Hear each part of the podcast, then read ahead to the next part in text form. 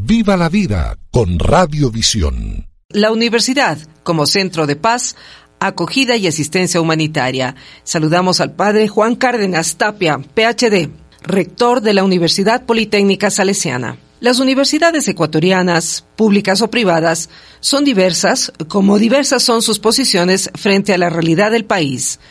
Hoy analizamos la jornada cumplida por la Politécnica Salesiana durante las manifestaciones indígenas. Nos atiende un distinguido sacerdote titular de dicha casa de estudios. Habla desde su perspectiva humanística y de inspiración cristiana. Adelante. Padre Cárdenas, doctor Cárdenas, bienvenido al programa. Aproximadamente le pregunto, ¿cuántas personas fueron atendidas en las instalaciones de la universidad, tomando en cuenta la prioridad que se dio a niños, mujeres y adultos mayores de las comunidades indígenas? Buenos días, bienvenido. Buenos días, estimados Diego y Catalina. Un gusto compartir con ustedes este espacio y gracias por ello. Bien, Estela, en los predios o campus de la universidad se atendieron alrededor de unas 4.500 personas. Este dato era bastante fluctuante. Puedo decir que la semana anterior, sobre todo el día miércoles y jueves, es cuando llegamos a atender esa cifra. Pero la media de población que atendimos dentro del campus universitario como espacio de acogida humanitaria, que es importante recalcarlo, eh, oscilaba entre los 3.000 y 3.500 personas. Estamos escuchando y con vivo interés nos faltaba más al padre Juan Cárdenas Tapia, PhD, rector de la Universidad Politécnica Salesiana, ¿no? Eh, es un tema muy importante. Doctor, la Universidad Politécnica Salesiana, UPS, activó un censo de acopio de víveres, artículos de limpieza, insumos médicos, etc. Y pregunto, ¿contaron con la cooperación de la Cruz Roja, la Alcaldía de Quito, el Ministerio de Salud o Naciones Unidas? En realidad este tipo de acciones eh, se hace siempre en coordinación con otras instituciones. Inicialmente no es que nos pongamos de acuerdo, sino, es decir, la voluntad eh, humana, la acción humana es la que se activa en ese momento y se empiezan a coordinar acciones. Entonces, este trabajo que tuvo como protagonista a la Universidad Politécnica Salesiana con sus docentes y estudiantes que de forma voluntaria se dispusieron al servicio para atender en aspectos de seguridad, en aspectos de alimentación, en aspectos de brigadas médicas y otros. Contó con la colaboración, por ejemplo, de profesionales en el tema médico de la Universidad UTE, de la Cruz Roja, por supuesto, también de personal del Ministerio de Salud, en algunos momentos también médicos eh, o enfermeras de la Universidad Central, de la Universidad Católica del Ecuador también de la Organización Panamericana de la Salud. Eh, básicamente estas organizaciones estuvieron coordinando con nosotros la atención especialmente de las eh, brigadas médicas, en las cuales atendimos a unas 2.500 personas con atenciones básicas, ¿no? Y luego el tema de, el tema del centro de acopio que es un espacio para que la ciudadanía que tiene a bien colaborar en este proceso pueda dejar sus contribuciones. Yo destaco esta, esta acción solidaria de la ciudadanía, porque en medio de, la, de las adversidades, de la crisis social, en medio de las movilizaciones, eh, hay algo que pervive en el tiempo y que es necesario resaltar, es decir, la sensibilidad, empatía materializada en las donaciones de alimentos, eh, pues de víveres no perecibles, de, de temas de, digamos, elementos para el tema de la salud, de la limpieza, también donación en medicinas. Entonces, esto es importante, y no solamente de los sectores populares, de la gente de a pie. Sobre todo la segunda semana, eh, personas de la clase media llegaban para dejar su contingencia. Yo creo que esto es algo digno de resaltar, porque en medio de una crisis social que ya está instalada, todas estas actitudes y estos gestos de solidaridad, pues ayudan a menguar la misma crisis que ya está instalada. Escuchamos con vivo interés el tema esta mañana la universidad como centro de paz, acogida y asistencia humanitaria. Y el doctor Cárdenas nos hizo saber cuando le formó una invitación, en forma muy comedida, que él quería tratar ese asunto desde esa perspectiva, de la perspectiva cristiana y humanitaria, al margen de la cuestión estrictamente política, y entendemos perfectamente sus razones, no faltaba más, ¿no? Desde Madrid, España, Michelle formula su propia pregunta. Michelle. Una buena mañana y un saludo al padre Juan Cárdenas Tapia. Las duras necesidades que usted pudo palpar y que se atendieron en la Universidad Politécnica Salesiana son el reflejo de la realidad que viven nuestros campesinos e indígenas en las zonas rurales. Eh, ciertamente, yo creo que, eh, primero, el mismo fenómeno de la movilización, de la protesta social, eso ya es un reflejo del, mal, del malestar de los grandes colectivos de una sociedad y de un país. Estas son las expresiones y el grito de un pueblo que no alcanza a llegar al final del mes con sus necesidades básicas, cuando ve muy complejo eh, llegar a satisfacer sus necesidades en alimentación, necesidad básica y derecho de todo ser humano. Cuando la gente sencilla ve que no es fácil acceder a los servicios de salud, también como un derecho y una necesidad básica. Cuando la gente sencilla ve que no es posible acceder a la construcción de una casa también como necesidad básica de seguridad, por ejemplo, y, y en otros aspectos. Por lo tanto, la misma movilización, la misma protesta social, el paro, es la expresión del malestar que viven millones de personas en condiciones infrahumanas y que prácticamente sobreviven. Quienes llegan desde el campo a través de sus organizaciones indígenas reclamando otras condiciones de vida, pues son gente sencilla, son gente que está preocupada por el bienestar suyo y los de su familia. Son gente sencilla y además gente de buena voluntad. No me parece que sean personas como a veces se intenta posicionar, personas que quieren hacer daño a, una ciudad o daño al resto de personas. Creo que muy lejos de esa realidad, las adjetivaciones, y de pronto me estoy yendo por otro lado ya, pero las adjetivaciones de que son vándalos, eh, gente violenta y otros adjetivos que pues no tienen razón de ser.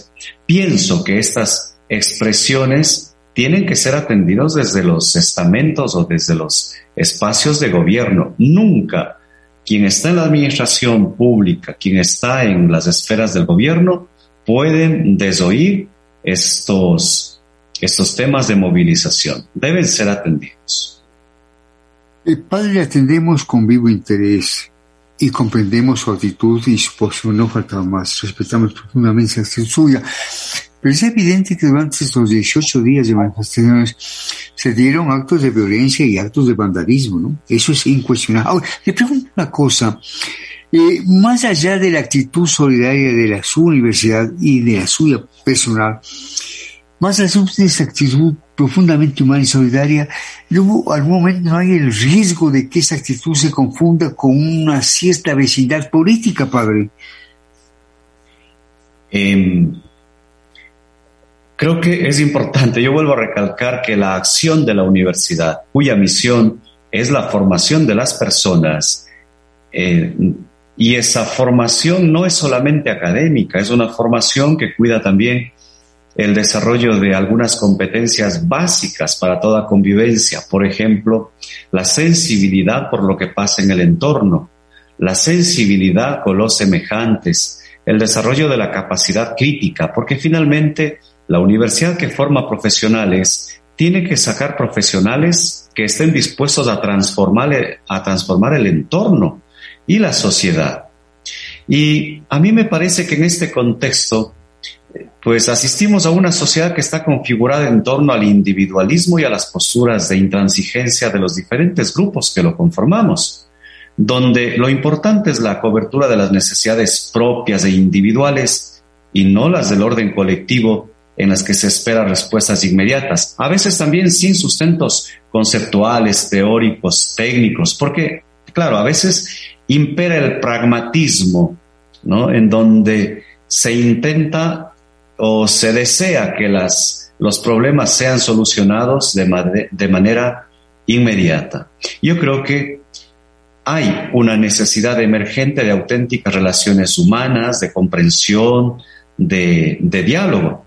Hay que entender que las rupturas sociales, sean cuales eh, fuere su origen o causa, llevan siempre algo en común. Y es que las partes en disputa siempre terminan quebrantando el diálogo y con este, por supuesto, la posibilidad eh, luego como desafío de entablar acuerdos y consensos. La Politécnica Salesiana, fiel a sus principios, valores, lo que la acción que ha hecho es abrir sus puertas desde una perspectiva humanitaria. Es posible que sea a veces difícil definir las fronteras de lo político, porque abrir las puertas es una acción también política, cerrarlas también es una acción política. Sin embargo, debo resaltar que lo nuestro no es una acción política desde plataformas ideológicas o partidistas o en apoyo a ciertas organizaciones para otros fines.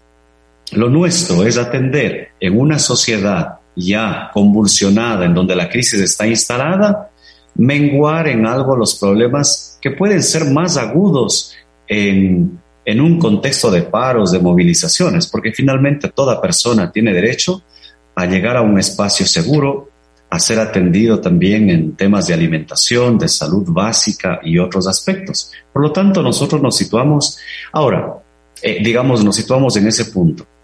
Y luego, la Politécnica Salesiana, de acuerdo a su filosofía, a su posicionamiento, es claro que siempre tendrá opción por las clases populares, por las clases empobrecidas, entre ellos el sector indígena, porque la Politécnica Salesiana es parte de la sociedad salesiana en el Ecuador y es claro que nosotros trabajamos en contextos, entre comillas, de frontera, es decir, estamos trabajando también en el sector andino, en Cotopaxi, en la provincia de Bolívar, en Morona, Santiago, con estos grupos que históricamente han sido marginados de la sociedad.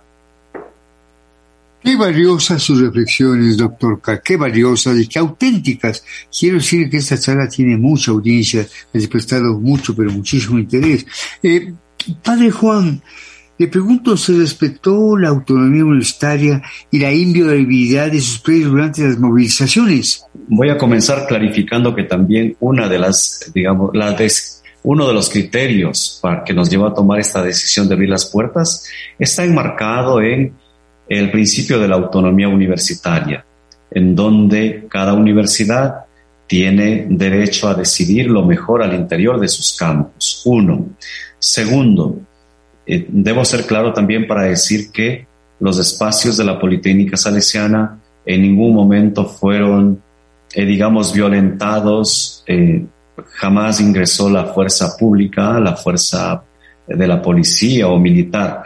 Sí, en algunos momentos tuvimos ciertos sustos por, porque finalmente las movilizaciones estaban también situadas en la avenida 12 de octubre, que está cercana a la Casa de la Cultura. Por lo tanto, el tema de gases lacrimógenos y otros estaban también a los alrededores de, los campus, pero al interno no. O sea, debo ser claro porque tenemos que ser objetivos y enmarcarnos siempre en la verdad. Nunca fueron violentados nuestros espacios dialogando con el padre Juan Cárdenas Tapia, rector de la Universidad Politécnica Salesiana.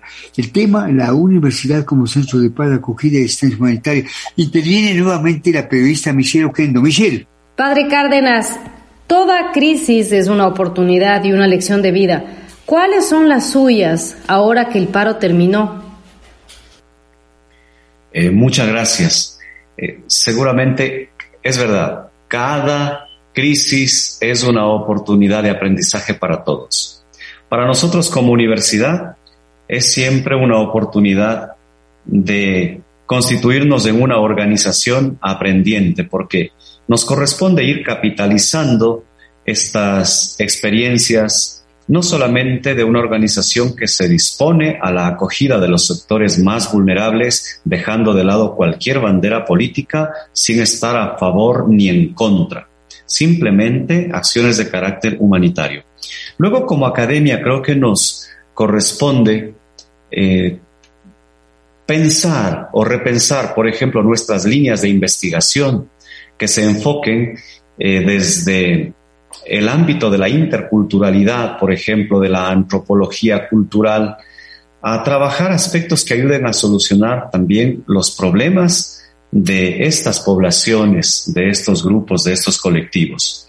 Pero por otra parte también creo que las universidades nos corresponde entrar en otro tipo de relaciones y de diálogo con el sector público, con el gobierno, porque las universidades tienen un capital enorme ¿no? en la producción del conocimiento, de las investigaciones, de su plataforma de profesionales, eh, de miradas técnicas que pueden aportar a un proyecto de país y a un proyecto de sociedad.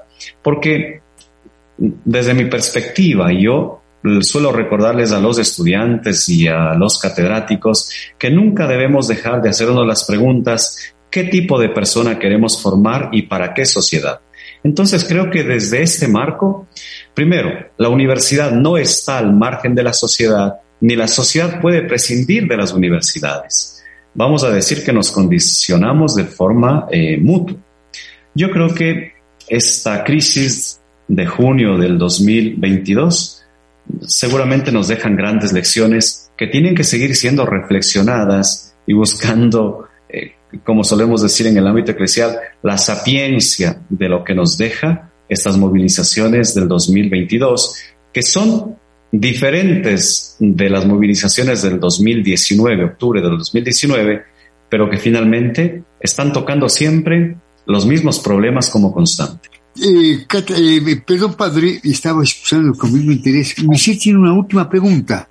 Padre Juan, ¿se coordinaron acciones contra universidades en Quito o cada centro de educación superior operó de manera independiente?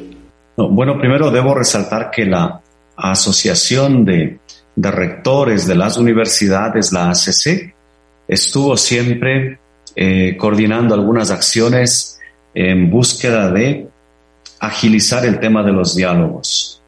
Esto es, y luego cada universidad también creo que expresó su, a través de comunicados, exhortaciones al diálogo en beneficio de todo el país.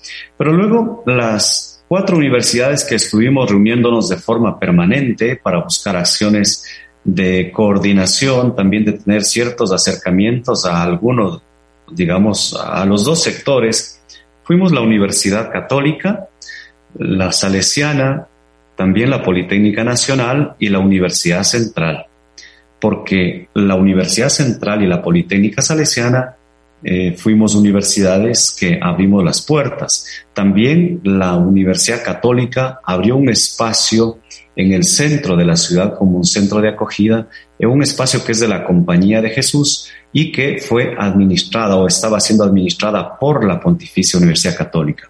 En este sentido, creo que hubo una coordinación, no puede ser de otra manera, eh, pues con el sentido siempre de responsabilidad eh, social. Es por eso que al final, eh, cuando el diálogo parece que tuvo un trastoque, ese diálogo que había comenzado el día lunes, luego aceptamos la invitación de parte de, de la CONAIE para ser parte de este proceso de mediación junto con la Conferencia Episcopal Ecuatoriana. Entonces puedo decir que sí hubo una coordinación también de las universidades, preocupadas ante la crisis instalada en todo el país y de manera especial en la capital política del Ecuador. Hay mucho interés por este diálogo con el padre Juan Cárdenas. El padre interviene en el diálogo la periodista Catarina Villasilla. Buenos días, Catarina. Padre Cárdenas, muy buenos días. En las marchas tuvimos que sufrir múltiples demostraciones de agresión, entre ello enfrentamiento entre hermanos, obligar a los miembros de las comunidades a asistir, entre ellos mujeres y niños. Padre, ¿cómo entender esta práctica como lucha social cuando se aleja tanto, inclusive de uno de los preceptos del catolicismo como es amarás a tu prójimo como a ti mismo? Es verdad que el Ecuador, creo que en estas últimas semanas ha quedado bastante fracturado. y creo que hubo el riesgo de una mayor polarización, ¿no? Porque mientras un sector protestaba eh, buscando sus reivindicaciones, derechos a, a aspectos básicos de la vida y que deben ser atendidos por el gobierno. Por otra parte, también habían sectores marchando por la paz. Pero claro, es decir, mm, digo, cuando hay ese tipo de, de procesos, pues siempre se atomizan las, las visiones o las posturas. Y primero, yo creo que el Ecuador es un país que ha sabido gestionar bien sus procesos de convivencia. Es un país en el que nos hemos autodefinido como un país eh, de paz, un país donde la convivencia siempre ha sido pacífica. Y tenemos que estar atentos a esto, porque no se puede, por ejemplo, convocar a, a marchar por la paz, pero, eh, digamos, denigrando al otro.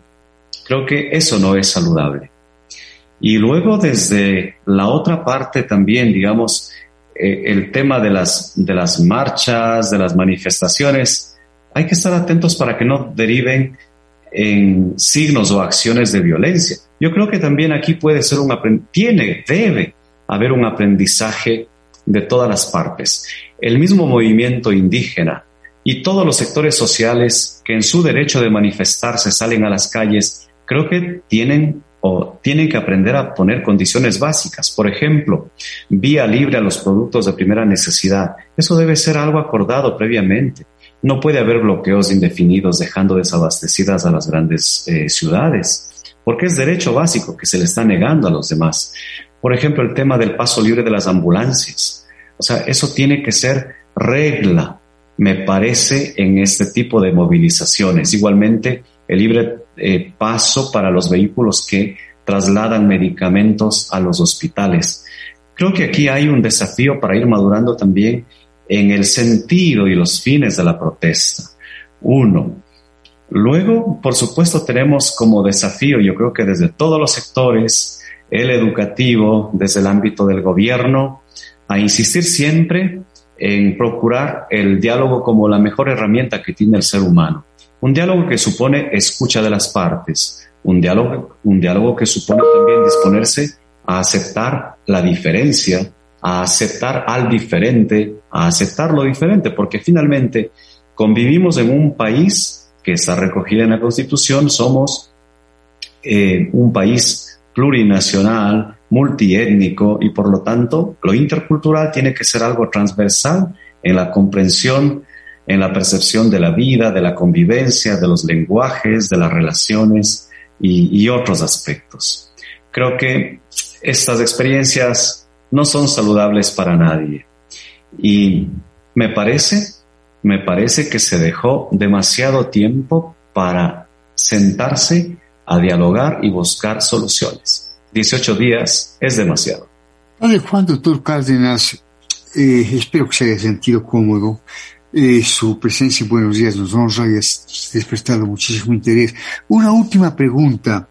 Usted Ustedes reparan fundamentalmente en las denuncias sociales de los manifestantes, pero eh, ¿cómo reaccionar cuando luego se pide la destitución del presidente de la República, padre? La última pregunta. Yo creo que nadie eh, está llamado a poner en riesgo la estabilidad democrática de una sociedad. Y yo creo que también eso, esos posicionamientos son extremos en un contexto en el que el país necesita una estabilidad democrática, política, una estabilidad también para la convivencia social. Creo que esas son posturas eh, extremas. Quizás allí ya no me corresponde eh, opinar mucho, pero yo creo que esa posición, por ejemplo, no era saludable para todo el Ecuador, no era saludable para el país, no era saludable para nadie. Yo creo que buscar alternativas de salida a estas crisis, a estas demandas sociales que se consideran también legítimas, tiene que ser por las vías siempre del diálogo, del orden establecido, sin poner en riesgo la vía democrática y sin llegar a posiciones que a veces pueden parecer también o son un tanto anarquistas desestabilizadoras. Padre Juan, doctor Cárdenas, espero que se haya sentido cómodo. Hemos, digamos, escuchado sus puntos de vista con vivo respeto, con vivo respeto y quiero que sepa que desde siempre guardamos para Universidad Politécnica Salesiana el mayor de los respetos y vivo afecto. El Padre Juan, muy gentil, gracias, buenos días. A ustedes, Diego, muchas gracias. Un buen día. Viva la vida con Radiovisión.